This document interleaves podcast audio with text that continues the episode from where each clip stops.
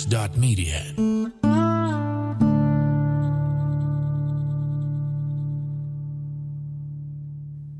Вийти на поверхню. Як український священник, звільнений з полону, відкрив єдину українську церкву в Бахмуті і чому вона мусить ховатися в підвалі. Текст Віра Курико читає Валентин Дігтяренко.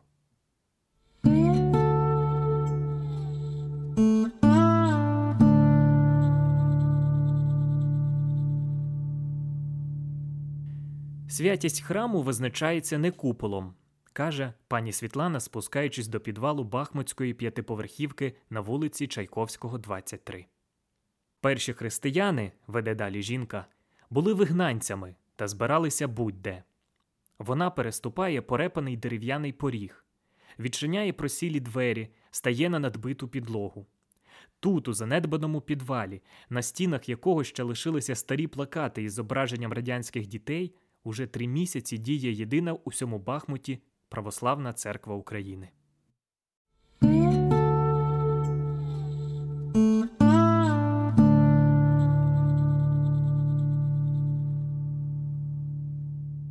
Заледве.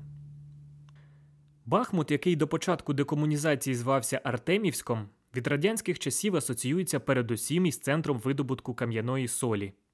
З початку минулого століття тут також будували металообробні, скляні, цегельні заводи.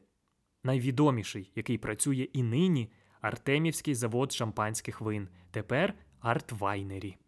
Його спорудили в 50-х, усе виробництво в колишніх алебастрових шахтах.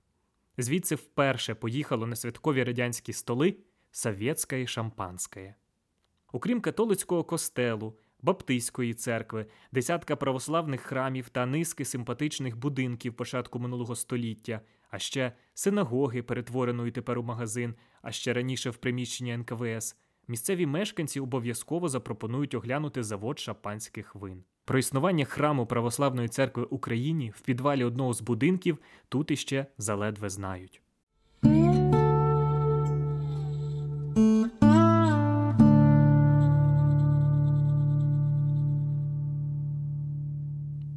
Стугін води. Неділя, восьма ранку.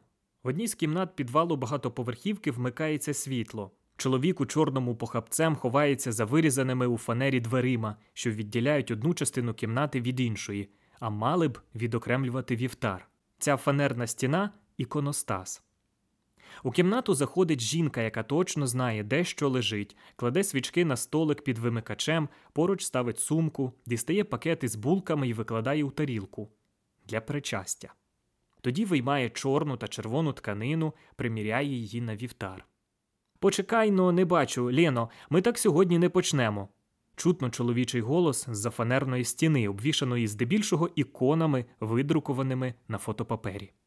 Тим часом до підвалу, тримаючись одна одної, спускаються дві літні жінки. Вони тут уперше перепитують, чи не помилилися дресою. За ними заходять іще кілька людей, тоді ще. Пахощі кадила заповнюють тісну кімнату. У кутку стає дівчина, притискаючи до себе кілька течок. Її звати Олеся, і нині вона увесь церковний хор. Так починається ранкова недільна служба. Чоловік у рясі отець Павло. Десяток людей у підвальній кімнаті паства, а кімната храм святого Феодора Стратилата Української православної церкви Київського патріархату, нині самостійної православної церкви України. Священник здіймає руки і починає молитву. Люди хрестяться. Чутно падіння води у трубах, що виступають зі стін, десь у п'ятиповерхівці зливають воду.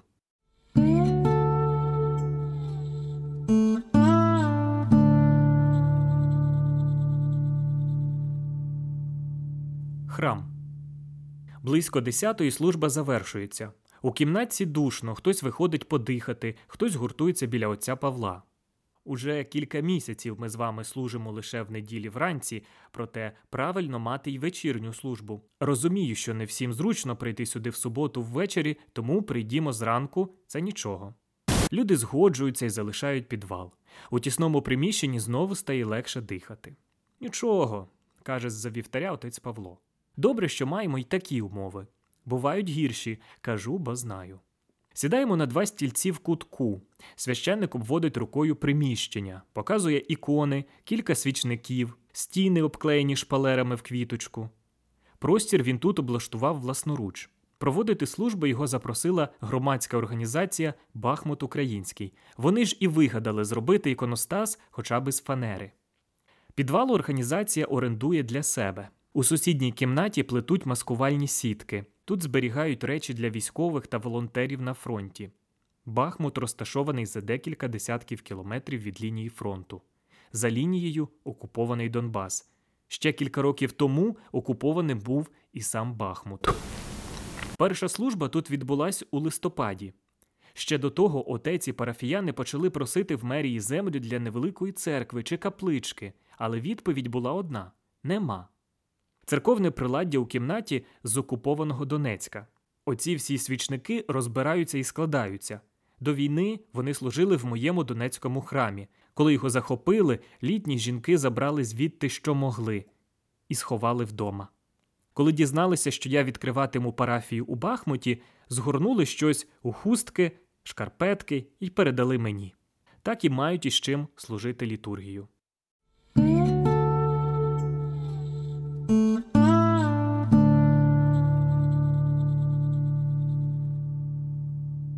А далі війна. Отець Павло з родини духівництва. І батько, і дід були священниками. Жили в Донецьку, потім перебравшись до Маріуполя. Хлопчик пам'ятає себе в церкві батька. Йому тоді не було ще й п'яти років. Кремезний батько проводить службу, а малий стоїть збоку і тримає кадило, намагаючись корити ним вслід батьковій молитві. Йому не вистачає зросту, кадило тягнеться підлогою, якоїсь миті хлопчик обсмалює килим і ледь не щеняє пожежі. Пригадує це з усмішкою. Служити отець Павло почав, коли не мав і двадцяти. У 90-х роках Російська православна церква надала часткову автономію українській церкві, але не канонічну незалежність. Частина священиків почала переходити разом зі своїми парафіями. Так зробило багато молодих і сміливих. Так зробив і я. Мені було 19.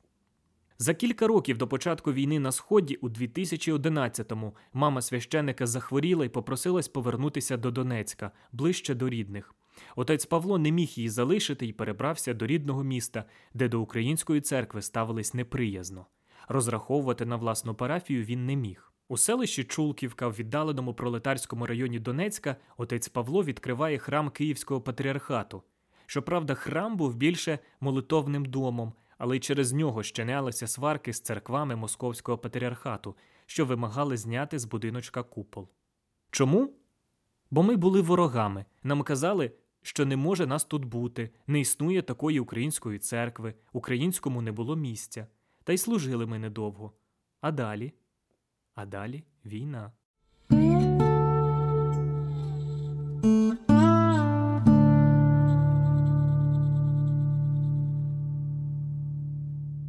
Полон. Це був серпень 2014 року. Кілька чоловіків зі зброєю через плече зайшли до церкви отця Павла, при якій він і жив.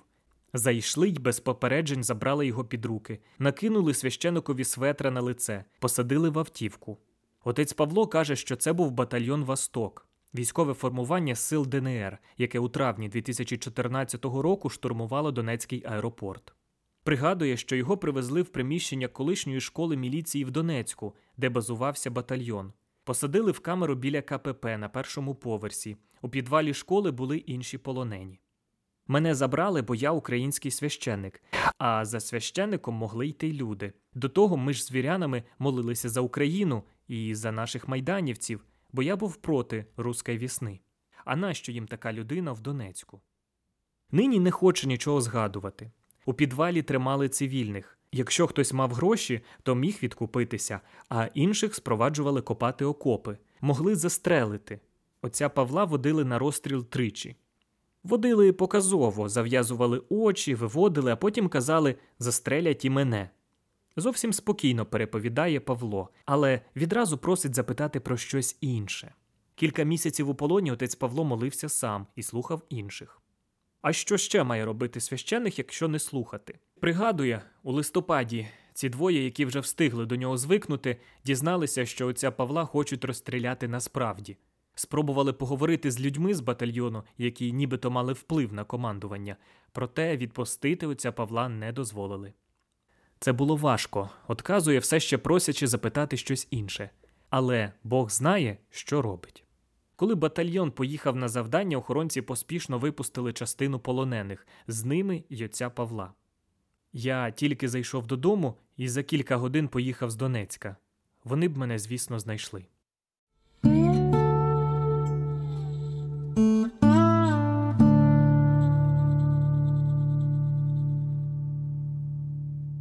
Тільки почати.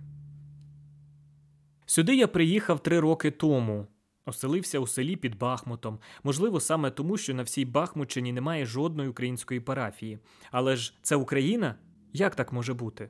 Він хотів, щоб вірянам було куди йти, тим паче, коли триває війна за українську землю, а священники московського патріархату часто підтримують окупаційне військо та відмовляються відспівувати українських військових.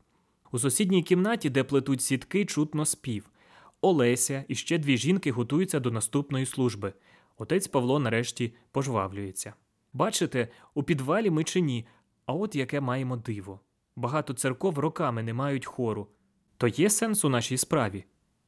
Олеся, що нині творить із кількома жінками церковний хор, прийшла сюди сама. Раніше дівчина співала в кафедральному соборі Івано-Франківська, нині її чоловік капітан у військовій частині в Бахмуті. Отець Павло переходить до кімнати із сітками, бо має послухати і допомогти дівчатам, які скоро матимуть першу вечірню.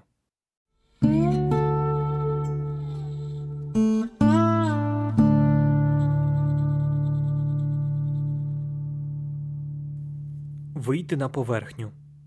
Простенькі ікони на фотопапері, шпалери, свічки біля стін, вогнегасник у кутку кімнати у таких умовах він точно потрібен. У будинку вкотре зливають воду.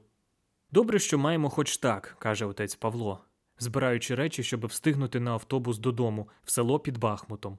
Але це не варто сприймати як данність.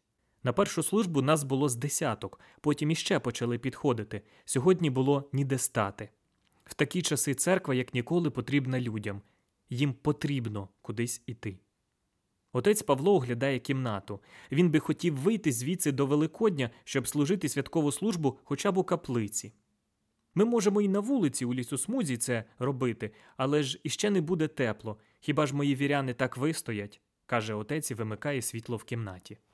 Принаймні, їм уже є де стояти. Міська влада виділила земельну ділянку для церкви.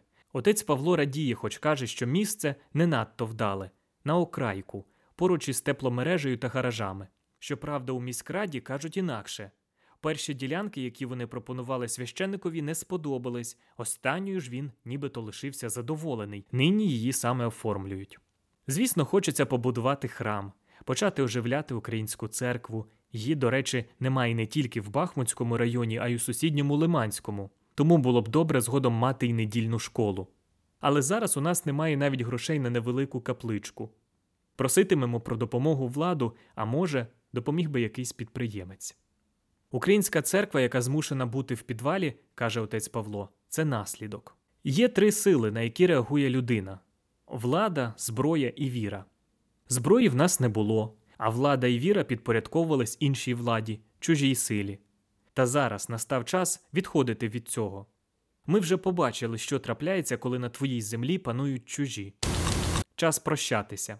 Йдемо облупленою підлогою серед тих же стін, переступаємо розбитий поріг, виходимо на двір, де сяє сонце.